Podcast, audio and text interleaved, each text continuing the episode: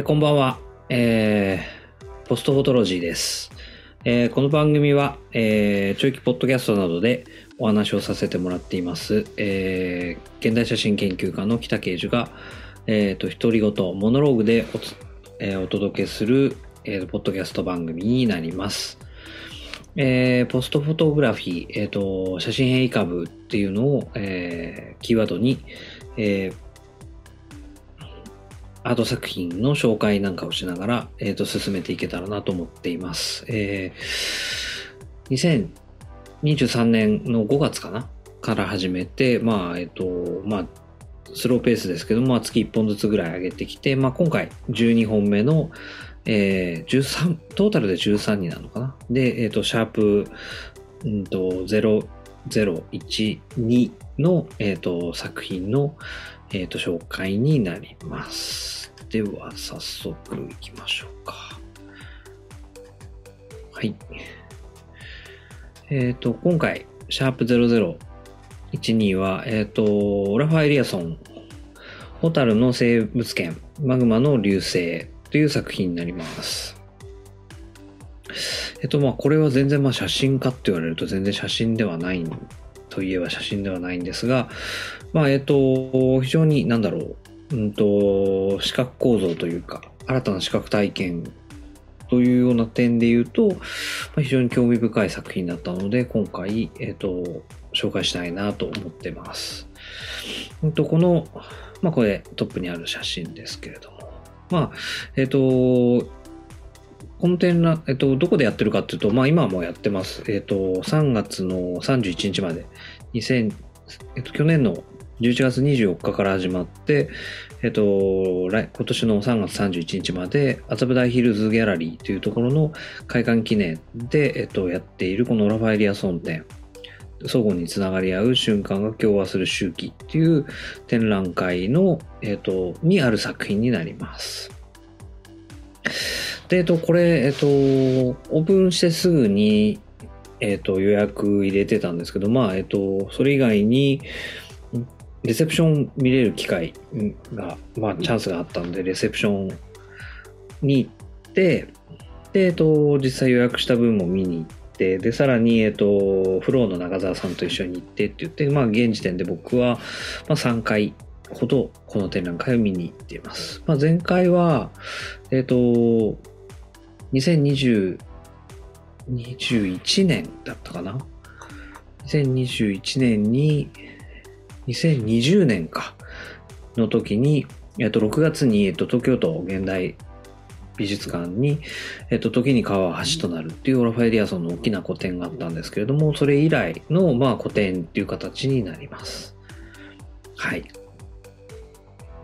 で、えっと、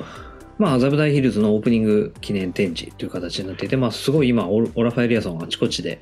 すごい作品が日本では見れるような形に徐々になってきているという感じですね。まあ、人気ですね、すごい。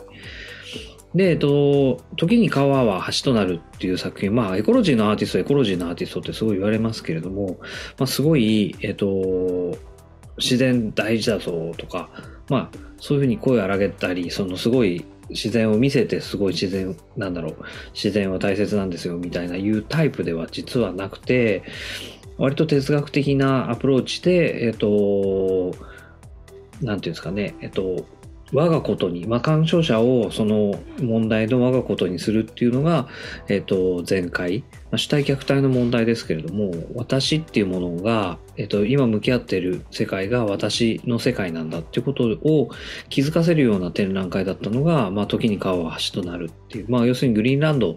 とかアイスランドの氷の問題は、オラファにとっては、えっ、と、自分自身の問題だけれども、まあ、大変なことは分かってるけれども、まあ、目の前の問題の方がすごい大変っていう日本人にとってみると、えっと、ちょっと遠い世界の話、環境問題が大変なのは分かるけれども、実際それにどう向き合っていいか分からないような、まあ日本人に対しての、えっと、展覧会っていうのが前回の展覧会だったかなと思います。で、クリ前回はクリティカルゾーンという、まあ、地球のこの表面の部分、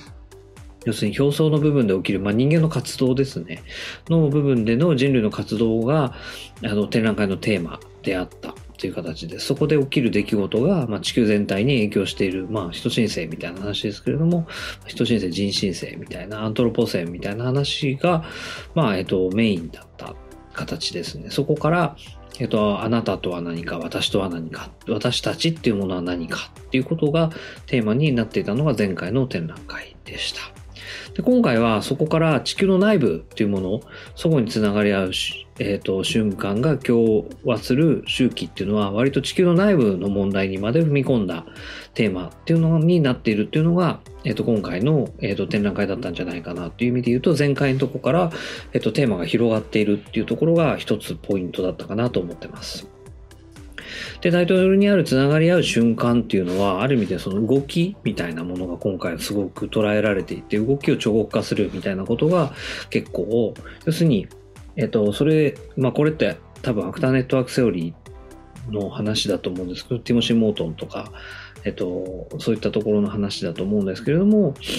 まあ、えっと、個々にそれぞれものがしっかりとして存在するんじゃなく、まあ、何かしらがこう、動きの中で繋がったりっていう、その、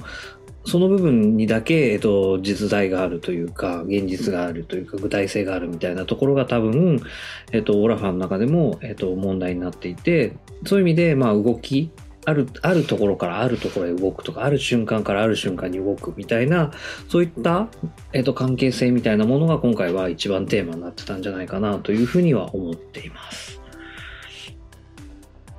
で、えっと、それと、えっと、今回は亜鉛が結構テーマになっていて、空気中に、えっと、散布されてしまっているというか、まあ、えっと、撒き散らされてしまっている亜鉛、要するに、えっと、本来は地球の内部にあるべきだったものが、えっと、まあ、採掘されて、まあ、加工されて、まあ、産業ですよね。資本主義の産業の中で商品化されて、結果的にそれが、えっと、不要になったからって言って燃やされて、で、それが、煙になってその地球の空気内、大気内に、えっと、循環してしまってるっていうことに対する問題が今回の中心的なテーマでした。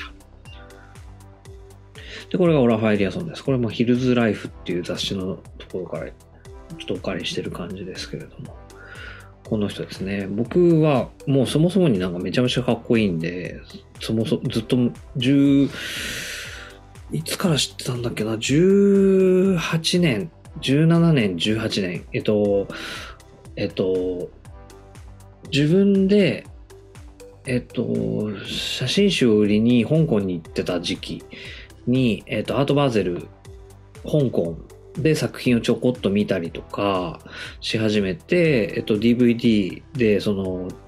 近くの話みたいなの。まあ、昔の、えっと、原美術館でやってた展覧会は全然知らないですけれども、その後の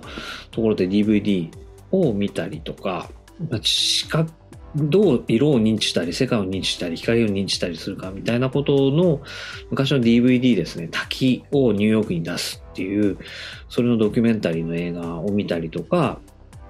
あとは、えっ、と、まあ、その、アートバーゼル香港で作品を見たりするぐらいしか、実は知らなかったんですけれども、まあ、この、まあ、認めがもうめちゃくちゃかっこいいので、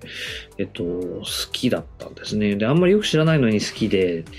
で、2020年に、うんと、日本で展覧会をやるっていう話になった時に、まあ、すごい喜んで、いいじゃんと思ったんですけども、うんと、実際修士課程に今、その時いて、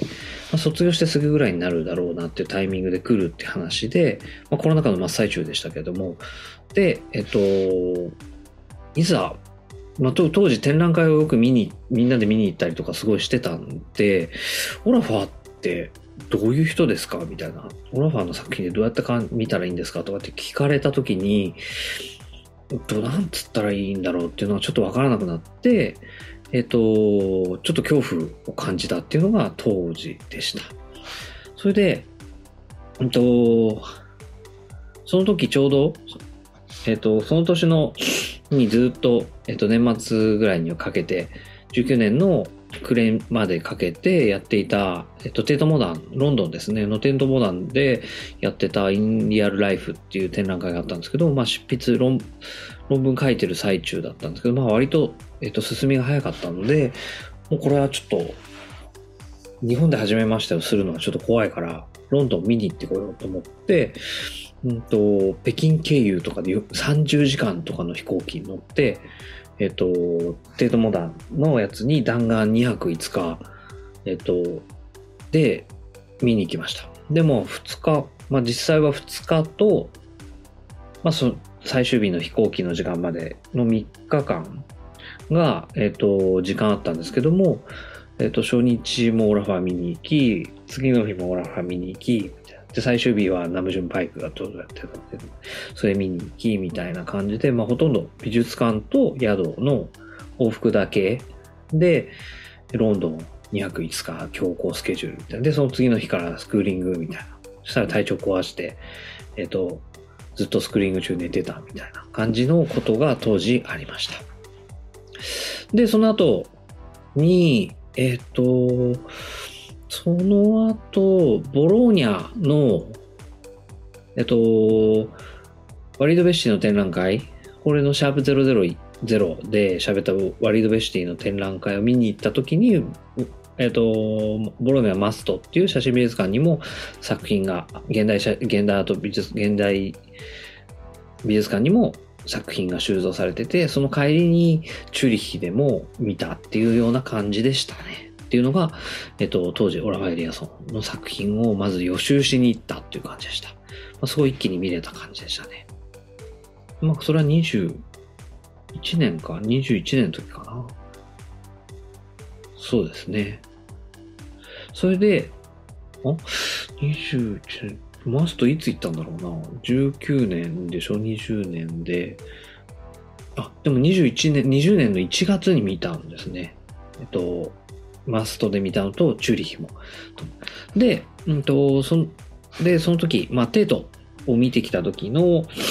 えっと、How to We Live Together っていう、まあ、2019年の作品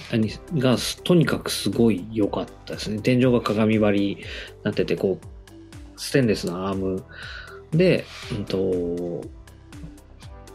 こう、天井、こう、新、半円のステンレスがあるんですけども、まあ、その深円になってるっていう。で、その時の体験が、えっと、今でも忘れられないぐらい素晴らしい展覧会でした。まあ、過去見た展、作品の中で何が一番かっていう話をした時の、あの、長期ポッドキャストでしましたけど、その時のにも一番に挙げてるぐらい、まあ、未だに、それは、えっと、これ以上の展覧、展示はないと思うぐらいすごい展示でした。はい。で、まあ、それ以降、その後、えっと、2020年の、えっと、現代美術館の展示をそれ見て、まあ、6回ぐらい行ったかな、東京都現代美術館。いろんな人と一緒に行って話しながら見たりと、まあコロナ真っ最中でしたけども、マスクしながら喋らずにみたいな感じで6回ぐらい見に行きました。で、まあその、この展覧会があって以降、結構オラファエリアソンは日本でもよく知られるようになって、まあいろんな作品ありま、があって、あってまあ21世紀美術館に、えっ、と、太陽の中心への探査っていう、えっ、と、ライト作品みたいなのは、21世紀美術館に、えっ、と、収蔵されたんで、その収蔵記念展みたいなのがあったんで、それも見に行きました。し、まあ、そもそもにオラファーの、えっ、と、野外展示みたいなのは21世紀美術館で常設であるんで、それも見、見れるので、それも見てきたりとか、で、あと、国立新美術館で去年、テートモダン展のやつに、えっ、と、大きいライト作品が出てたりとか、まあ、京都のアートフェアアートフェアの ACK にもベルリンのギャラリーのブースで結構今回はすごい大々的にオラファーが取り上げられたりとかもしてました。で、アーツ前橋、まだやってるのかな？でも、ニューホライズン展で、えっと、作品1点置かれてたりとか、あとは、えっと、森美術館の私たちのの工事、これちょっとまだ見に行けてないんですけども、それにも、えっと、作品が出てるという話です。まあ、つどつどその作品を見ます。かなり、えっと、作品を見る機会が増えたアーティストじゃないかなというふうに思ってます。で、今回はその、この展示ですね。麻布台ヒルズの展覧会の中から、えー、小樽の生物圏っていうライト、釣り、釣り、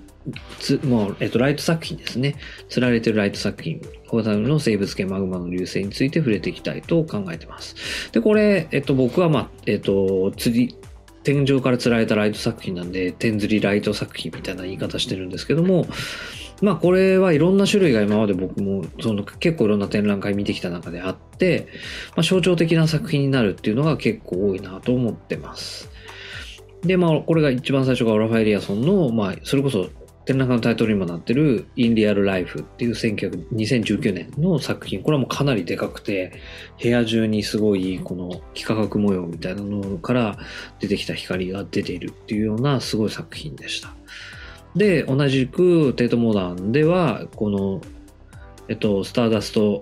パーティクル。これはテートモダン展、日本でも新美術館でもであったやつで、まあ、これは釣りライトっていうよりは、釣ってある構造物に対して光当ててっていうやつでしたけど、まあ、これがぐるっとちょっとずつ回ってくみたいな。まあ、半透明の、えっと、まあ、これは変更ガラスなのかな？多分普通のガラスじゃないかと思うんだけど、それがくるくる回ってるところに見えてるっていうような形のやつですね。と、これが、えっと、東京都現代美術館と21世紀美術館に収蔵された、まあ、太陽の中心への探査っていう、えっと、自家発電、えっと、太陽光発電で1個だけこの真ん中のえっ、と、真ん中に LED ライトがあって、それに、その電気、電気を、えっ、と、自家発電してて、それで照らしているっていう、えっ、と、作品でした。それと、まあ、チューリッヒで見た、クンストハウス、チューリッヒで見た、えっ、と、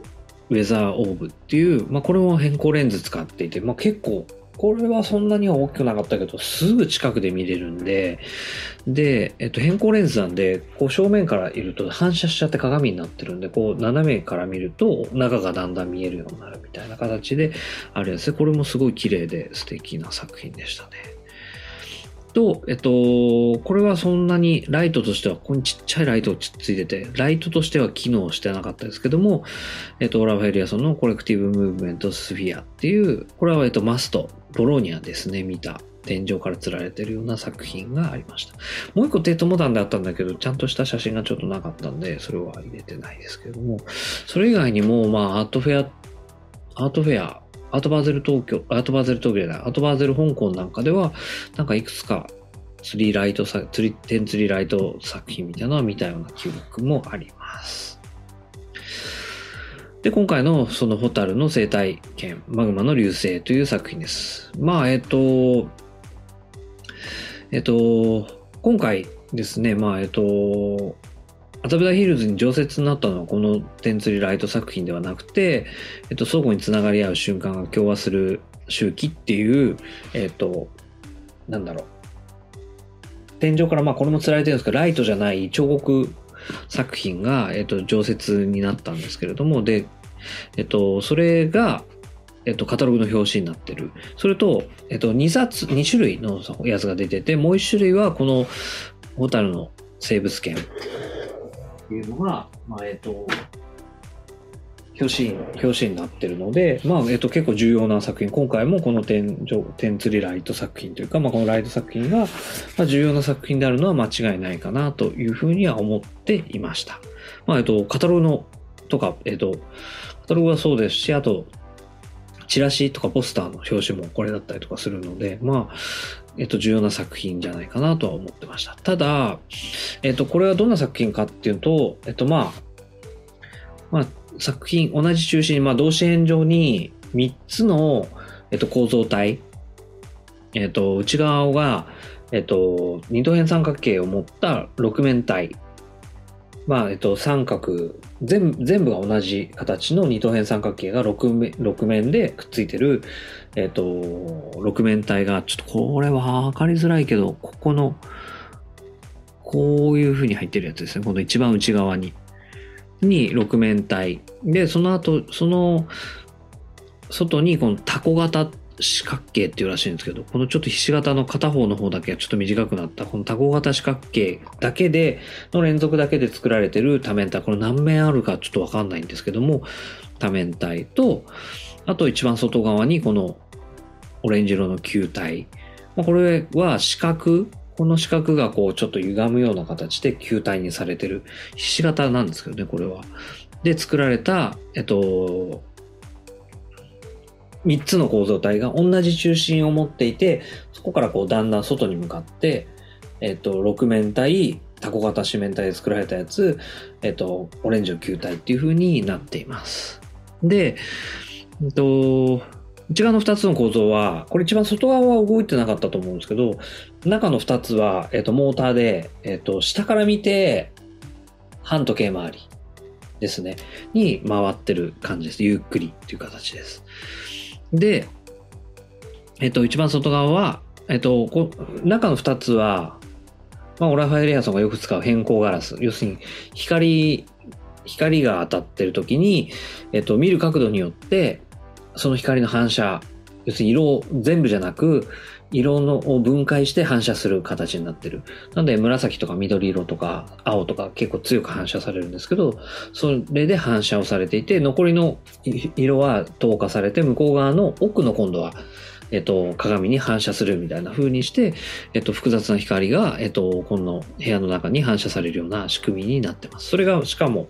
えっと、構造体としては二重構造になってるので、結構複雑に反射されてます。で、この光源自体はどこにあるかっていうと、この外側の、一番外側のオレンジ色のやつに、これ、3辺が交わる部分と4辺が交わる部分があるんですけど、3辺が交わる部分の内側6箇所。で、本当は8箇所あるんですけど、上と下は、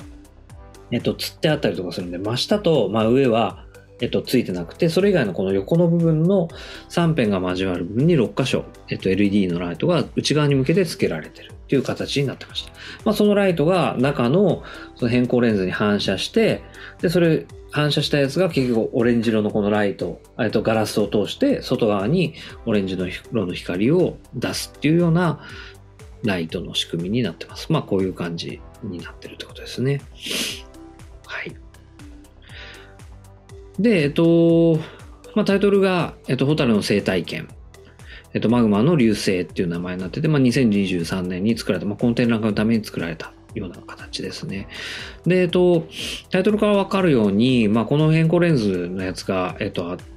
が、この中でチラチラチラチラ、この内部のその変更ガラスに反射して動動いてもいるので、チラチラチラチラ飛んでるみたいなんですね。まあ、これをホタルって言ってたりとか、あとマグマっていうのも、この、まあ、要するに、これが地球だとして球体があると、中の、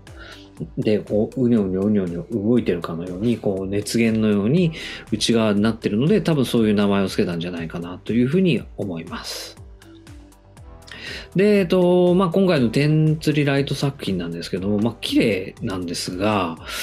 まあ、今までのものの中で比べると結構小さくって、うんと、あとその要するに、インスタレーションなので、外側にこの部屋の外側の部分にこの光が、こう、影と光みたいなものが出るっていう意味でも、前のその太陽の中心への探査の時、まあ、こまあ、これですよね。これとかもめちゃめちゃこう20世紀美術館特にすごく良かったけど、えっと、要するに、えっと、ま、こう、なんつうのか、円筒型の部屋、20世紀美術館の円筒型の部屋のところの真ん中にあったんで、これめちゃくちゃ良かったんですけど、これは、トゲンビよりこっちの方が良かったですね。っていうようなぐらいになってたりするんですけど、まあこれとかに比べたりとか、まあこの、うんと、ウェザーオーブみたいにこうすごい近くにあるわけでもないし、まあ、テートの時みたいなでかい迫力があるわけでもないので、まあ、ちょっと、うんと、重要な作品なんだろうけれども、どうなんだろうなっていうのがちょっと今回よくわからなかったんですね。最初1回目レセプションで見に行った時は。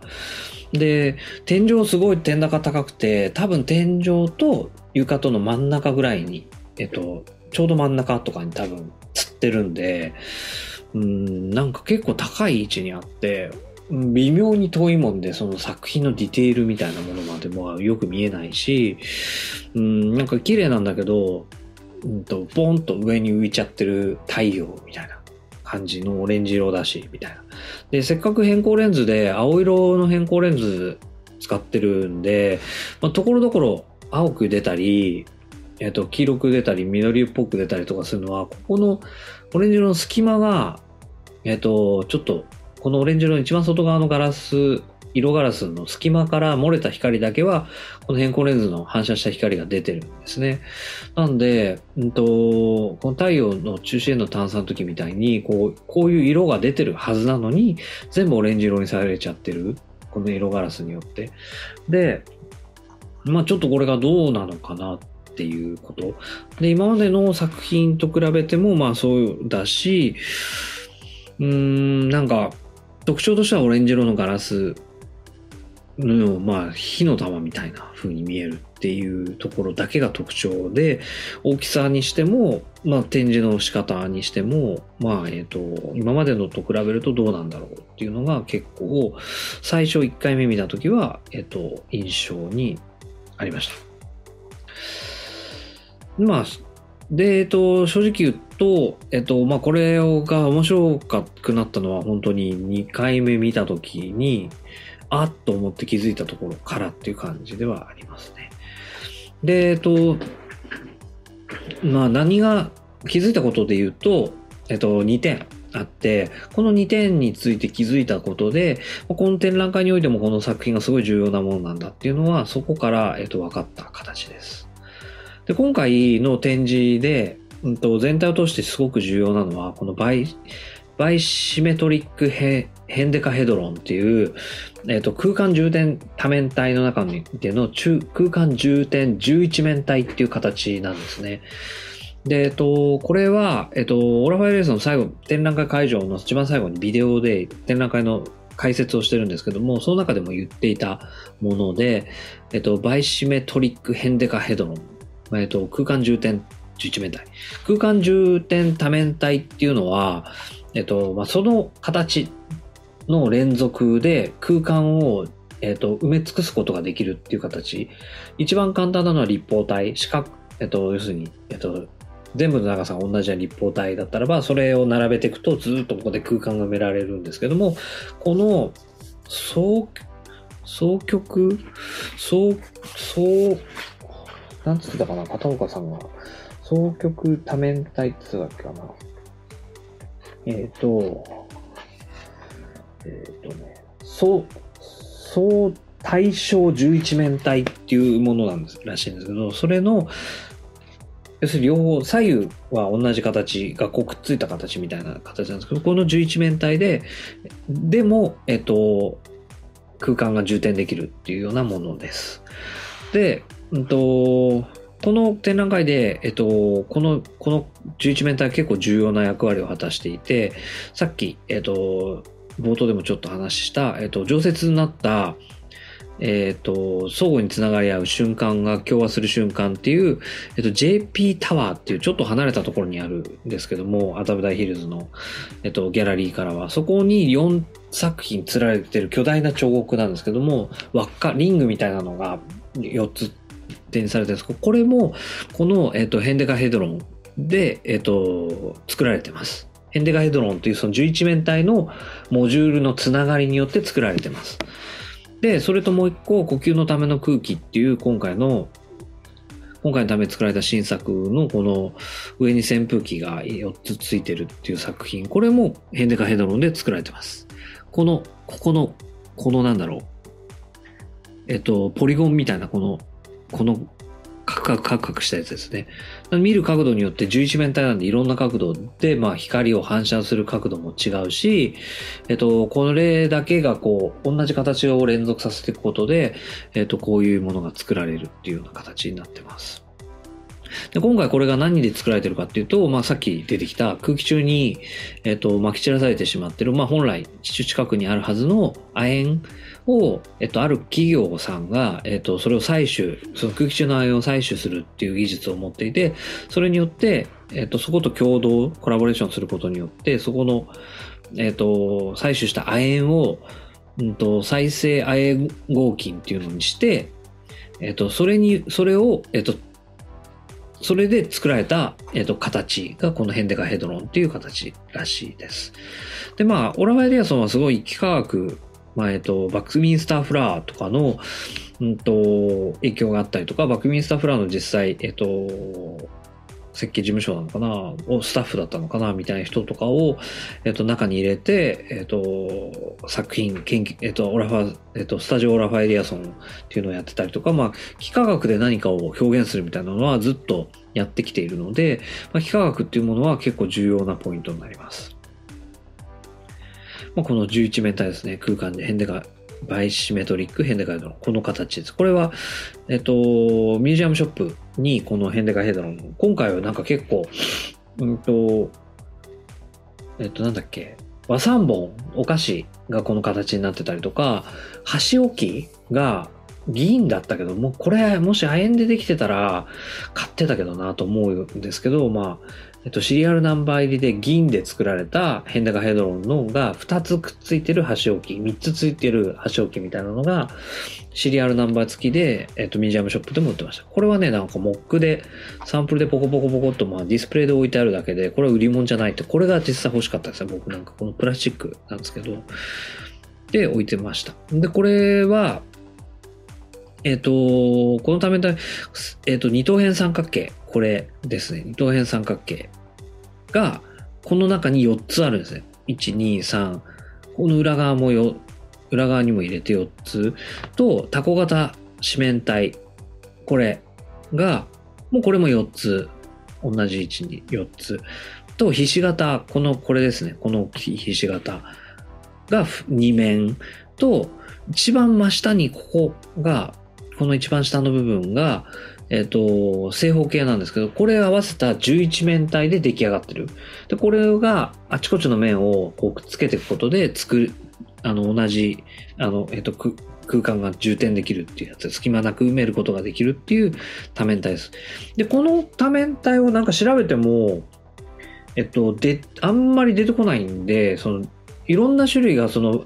えっ、と、その空間重点多面体っていうのはあるらしいんですけども、その中でも、これはオラファエリアソンがもしかしたら、と考え出したというか作り出した11面体なんじゃないかなっていう気は実はちょっとしてます。ちょっとこれは、えっ、と、調べないとよくわからないですけども、えっ、と、まあ、すごい長い年月、その幾何学の研究もすごいやっているんですね、オラファは。で、うんと、これを、このこの多分、今までも、変な五角形で、実際、そうか、これを言ったらいいのかな。えっと、前回のこれ、いや、この写真だとわからないけど、この、この、えっと、ラファエリアソンのこの太陽の中心への探査は、実は五角形の組み合わせでできるえっと、形がこの変な、こんなんだ、コンペイトみたいな形だったんですね。五角形をこう、なんていうのかな、こう、こう、こう重ね合わせて、で、それの出っ張った頂点を繋いでいくとこういう形になるみたいな、要するに、これってどういうか構造で出来上がってる形なのかっていうと、へんてこな五角形を、まあ、へんてこじゃない。え、正五角形をこう、こうやって組み、いくつか組み合わせていくた中で出来上がっていくみたいな形だったりとか、この時のやつとかも五角形と六角形と八角形、八角形かな ?1、2、3、4。八角形ですね、みたいなのを組み合わせたりとか、これも結局三角形を組み合わせていくことで球体みたいなものを作ったりとか、まあ、これも何かしらの形みたいなものをっていうかように、幾何学で球体を作るみたいなことは結構ずっとやってるんですね。っていうのをやってる形で、幾何学に関してはすごいあのしっかりやっているっていう形で、えっと、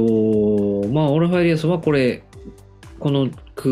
bisymmetric hendecahedron はもしかするとオラファーが作ったとか発見したやつなんじゃないかなとかってちょっと思ってます。で、今回は、えっと、それ以外にこの、えっと、瞬間の家っていうホースが上から垂れ下がってて、そこに水がバーっと当てて。上のホースが多分モーターで動いてるから、この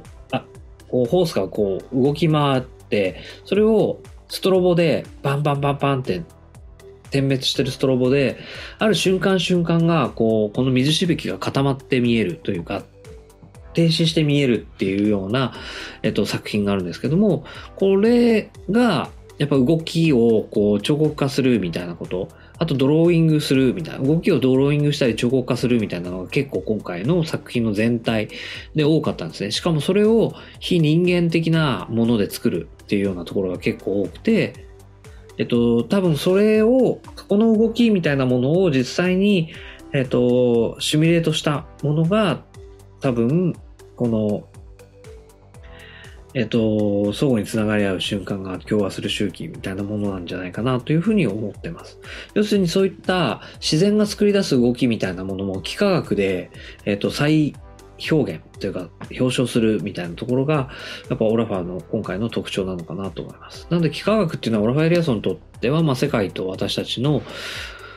理解っていうものを結びつけるツールなんだなっていうのが今回よりよく分かった作品ですね。まあ、幾何学をやっぱ使うっていうところ、まあ、人間が作り出した幾何学みたいなのを使うっていうところは、まあ、60年代生まれのアーティストっぽい発想でもあるし、まあ、ちょっと西洋っぽいなっていう気はしなくはないですけれども、まあ、要するに分析して、要する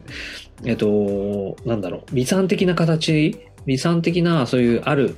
えっと、粒子、粒子的な話ですね。粒子的なものの連続だったり、えっ、ー、と、集まりで全体を作るみたいなところはちょっとリあの西洋っぽいなって気はしなくはないですけども、えっ、ー、と、そういうことなんだろうなというふうには思います。で、えっ、ー、と、で、今回その運動を、この運動を実際、水で見せた運動をこうやって見せた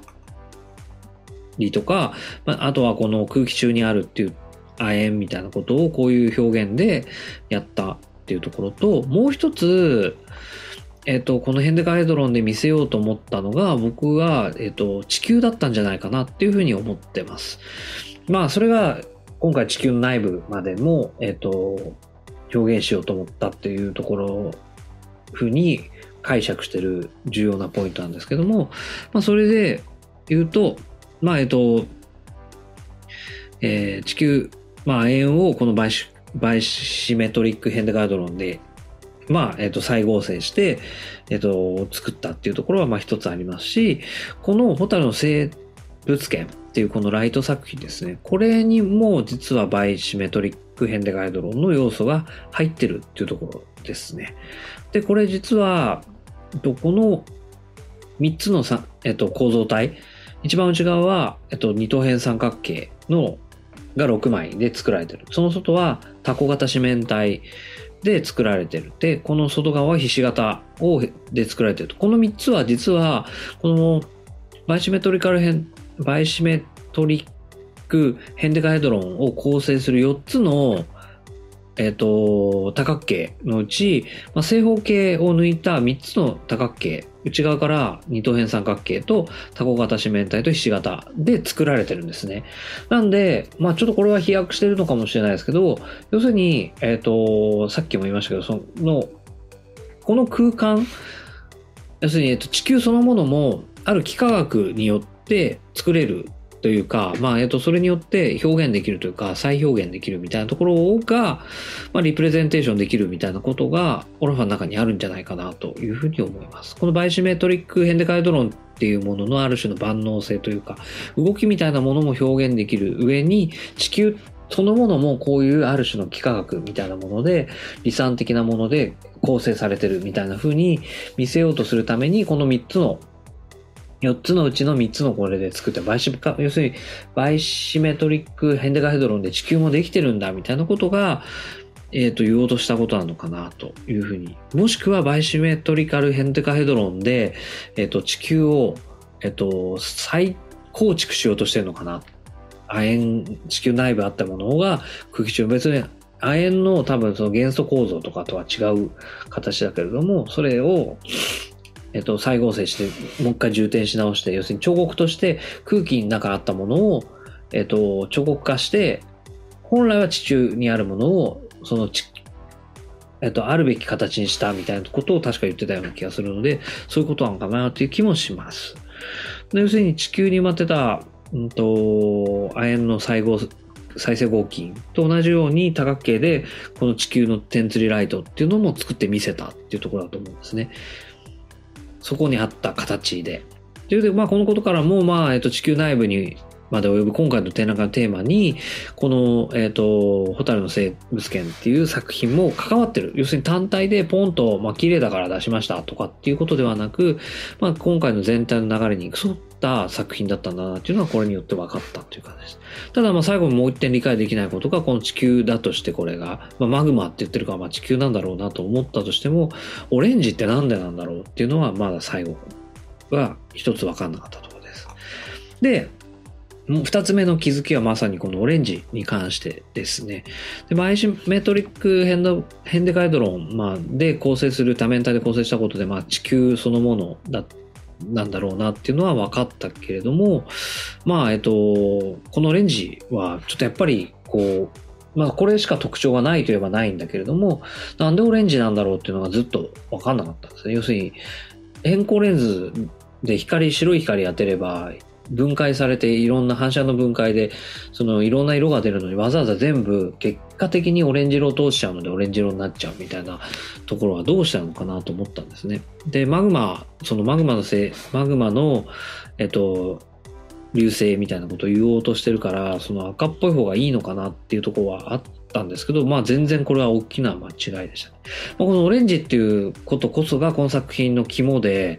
えっと、このオレンジ色がこの作品の中に、まあ、作品の中かどうかっていうとちょっと微妙なニュアンスになっちゃうけども、青い地球っていうのを隠す最大の仕掛けだったっていうのが、えっと、今回の、えっと、最大の気づきになります。まあ、何だったかっていうと、まあ、思い出したっていうことなんですけど、どっちかというと気づきっていうか、ドラマ・エリアソンは実はコロナの真っ最中に、まあ、2020年にアースえっ、ー、と、パースペクティブスっていうアートワークプロジェクトっていうのを、まあリえーと、リアルレビューっていう雑誌でやってたんですね。あとはインスタグラムとかで。で、これ何かっていうと、このオレンジ色とピンク色で作られた地球、これをいろんなところのグラフィックで使ってたんですね。これアートレビュー誌の、あ、違う、リアルレビュー誌っていう雑誌の、えっ、ー、と、9、あ、2022じゃない？これ2020ですね。えっと、9号っていうところの付録でこれついてたやつです。これね、たまたま買ったんですよね。で、これです。で、黒い真ん中に点があって、これをずっと見るみたいなやつなんですけども、で、これが実際同じ時期にやってたオラファエリアソンの、えっと、インスタグラムですね。これどうなるかっていうと、まあ、すでに2020みたいな、これ出てきて、あなたがアーティストになれますみたいな話ですね。これどういう作品かっていうと、と最初に黒い点が出てくるんですね、この後。ここに。で、この黒い点をじーっと見ると地球が、このオレンジ色の地球が出てきて、これをずーっとじーっと見ますと。瞬きしないでずーっとじーっと見ていると、しばらくするとペッて消えて、ここに、えっと、緑色の大地と青い地球っていうのが残像で出るんですね。まあ、オラファイアソン、実は、うんと、こう要するに、えっと、残像なんで反対色になるんですよね。で、えっと、こういうことを実は、えっと、2020年の展覧会でもやってたんですね。で、それをすごい思い出して、このアースパースペクティブっていうのはオレンジ色とピンクなんですよね。で、地球の中心に黒い点。で、これ一定時間見ると目に残像として残って、まあ、白いとこ見たりとか目つぶったりとかすると青い地球が出てくるっていう風になるんですけども、で、これをコロナの真っ最中とかに、えっと、グラフィックで使ってインスタでもシェアしてた。実際に9種類、9種類いろんな、えっと、気候変動とかの問題についてのやつを、これと同じものが9種類えっ、と、シェアされてたんですけども、こういうことをやってたんですね。これを思い出したんですよね。これは実際に、えっ、と、国連気候変動枠組み条約ってなんか COP27 の時のタイム誌っていう雑誌の表紙にもこれ使われたりとかして、えっと、結構あったな、そういえばっていうのがありました。で、じゃあ、これが何なのかっていうと、このホタルの生態圏、マグマの流星群もうもう、もう大体わかるかもしれないですけど、これ実は高いところにあって、ちょっと離れてるけども、これずっとじーっと見てると、要するに鑑賞者はオレンジ色の光がずっと網膜に残るわけですよね。で、で、まあ、えっと、しばらくずっとじーっと見てて、まあ綺麗だすごい見ちゃうんですけど、それでパッて目つぶったりとか、パッと白い壁とか見たりとかすると、実際にはそこに青い地球が現れるんですよね。っていうおそらく仕組みになってるっていうところが、この作品の外側は赤い、えっ、ー、と、ガラスにして、これをオレンジにしたことなんじゃないかなと。その理由、理由はそこなんじゃないかなっていうのが、えっ、ー、と、この二つ目の気づきでした。なので、オレンジじゃないと青い地球出ないんですよね。で、これは地球なんですよ、やっぱり。っていうところが、で、そうすると、えっ、ー、と、これ作品そのものだけではなくて、要するに鑑賞者の網膜とか、鑑賞者それぞれの、えっ、ー、と、知覚の中に地球あ、要するに自分ごとにするみたいなところがあったんじゃないかなっていうふうに思います。で、まあ、えっ、と、今回、のこれを無理やりまあ写真の話とかにするっていうことで言うと、やっぱり清水実さん、美術評論家の清水実さんはまあデジタル写真論に付録でつけたまあ、えっと、不可視性としての写真っていう論文の中で写真性について以下のように言ってます。これ引用ですね。写真性はあらゆる芸術表現に内在しており、どんなメディアのを見るという声からも引き出すことができるっていうふうに言っています。まあ絵画とかでも写真性っていうのはあると。で、写真性があるものを全て写真とみなすみたいなことを言っています。この写真性って何かっていうと見るであり視覚構造だっていうふうに言っていて、写真、写真性はその視覚構造が別の視覚構造と衝突するレフェランっていう中に内在されるっていうふうに言っていました。で、まあ、この身において、まあ、小樽の生物圏、マグマ流星群っていうのは、青い視覚その地球っていうのはある意味で視覚の衝突みたいなところ、要するにただ単純に見るっていうところとは違った、ある種の別の視覚の見方によって出てくることなので、そういう意味で言うと、うんと、まあ、単純に作品そのもののオレンジ色のこういうガラスの球体っていう表彰の中にはこの青い地球はないわけで、視覚の衝突の中から、まあ、そう不可視になっているところが、えっ、と、この展示作品を見るときに視覚構造の衝突みたいなところから出てくるっていう意味で言うと、まあ、オラファエリアソン自身は絶対これ写真だとは言わないとは思いますけれども、まあ、清水さんの、えっ、ー、と、この写真性の理論から言うと、まあ、現代写真を考える上では、まあ、表現領域、ここを、要するに、写真ってどうしてもオブジェクトワークになりがちですけれども、ある意味でスクリーンベースのものも今後写真になってきたりとかすることを考えれば、さっきのインスタグラムみたいなものが、これが写真じゃないとはやっぱり言えないし、ああ、殺者だ。これをやっぱり写真じゃないとやっぱり言えないし、スクリーンベースだったら同じことが逆に言うと、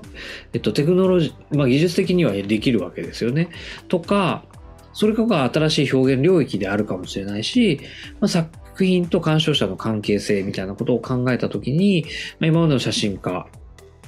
が使っていない部分をアイディアとして使っているというところで言うと、こういうアイディアはすごく、えっと、重要なんじゃないかなということで、今回取り上げるようなことにしました。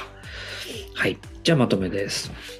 ドラワーエリアソン店の相互につながり合う瞬間が共和する周期での展示、ホタルの生物圏、マグマの流星群という展示ライト作品と、バイシメトリックヘンデカーヘドロン、まあ、空間重点11面体っていうことの関連付けが今回は一つすごく重要だったなと。まあ過去の作品から、まあ、うんと、まあ、ずっと結局コンセプトっていうのがすごく重要視されていて、うん、過去の作品がずっとちょっとずつちょっとずつ繰り返し繰り返し同じことを言ってきている。だから要するに、えっと、見た目、表情は変わったとしても、彼が言いたいことがずっと一緒だっていうことまあ、地球についてあなた事なんですよってことをずっと言ってきてるっていうことが、やっぱりあったから、単純なメッセージとは違う形でそういうことが出てきていたから、まあ、ずっと展覧会を見てきた僕としては、ああ、なるほど、どっかに地球があるはずだって思って、どこにあるんだろうってことから、今回こういうふうに、えっと、その青い地球の見方みたいなものがに気づけたってところかなっていうふうに思います。で、まあそこにはない、要するに作品上にはない青い地球を見るっていう視覚構造から考えると、オラファイリアソンの作品も、まあ現代写真みたいな形で考えてもいいんじゃないかなっていうのが今回の、えっと、ポイントになりました。はい。えっと、まあ今回は、えっと、麻布台ヒルズで3月の31日までやっているオラファイリアソンの展覧会えっ、と、展覧会の名前がね、長いんだよね。相互につながり合う瞬間が共和する周期っていうものの中から、この、ホタルの生物圏えっと、マグナ、マグマの流星っていう作品について、えっと、お話しさせていただきました。はい。えっ、ー、と、じゃあまた、えっ、ー、と、近いうちに作品見つけて、えっ、と、アップしたいかなと思ってます。はい。あとは、えっ、と、北海道フォトフェスの、えっ、と、今年は北海道フォトフェスの本祭があって、去年、えっと、勉強会とか、えっと、講座、現代写真講座やらせてもらったことの流れで、えっと、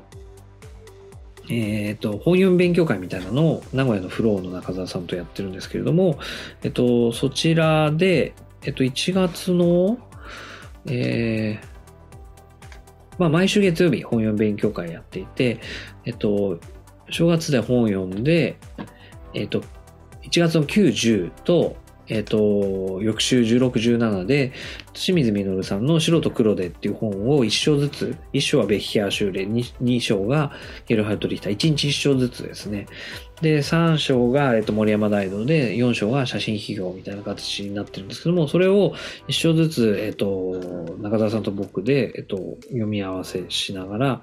えっと、考えていこうみたいなことをまたやろうと思ってます。えっと、一応連絡は Discord なんかで、えっと、やってますんで、もし、えっと、興味ある方は、と何かしら、まあ、Facebook でもいいですし、えっと、Instagram でもいいですし、まあ、えっと、僕かフロン中澤さんに連絡くれれば、えっと、 Discord ご招待しますので、えっと、ご連絡ください。以上です。じゃあ、えっと、ちょいきポッドキャストと、月刊プロイドなども引き続きよろしくお願いします。はい。じゃあ今日はここまでです。では、また。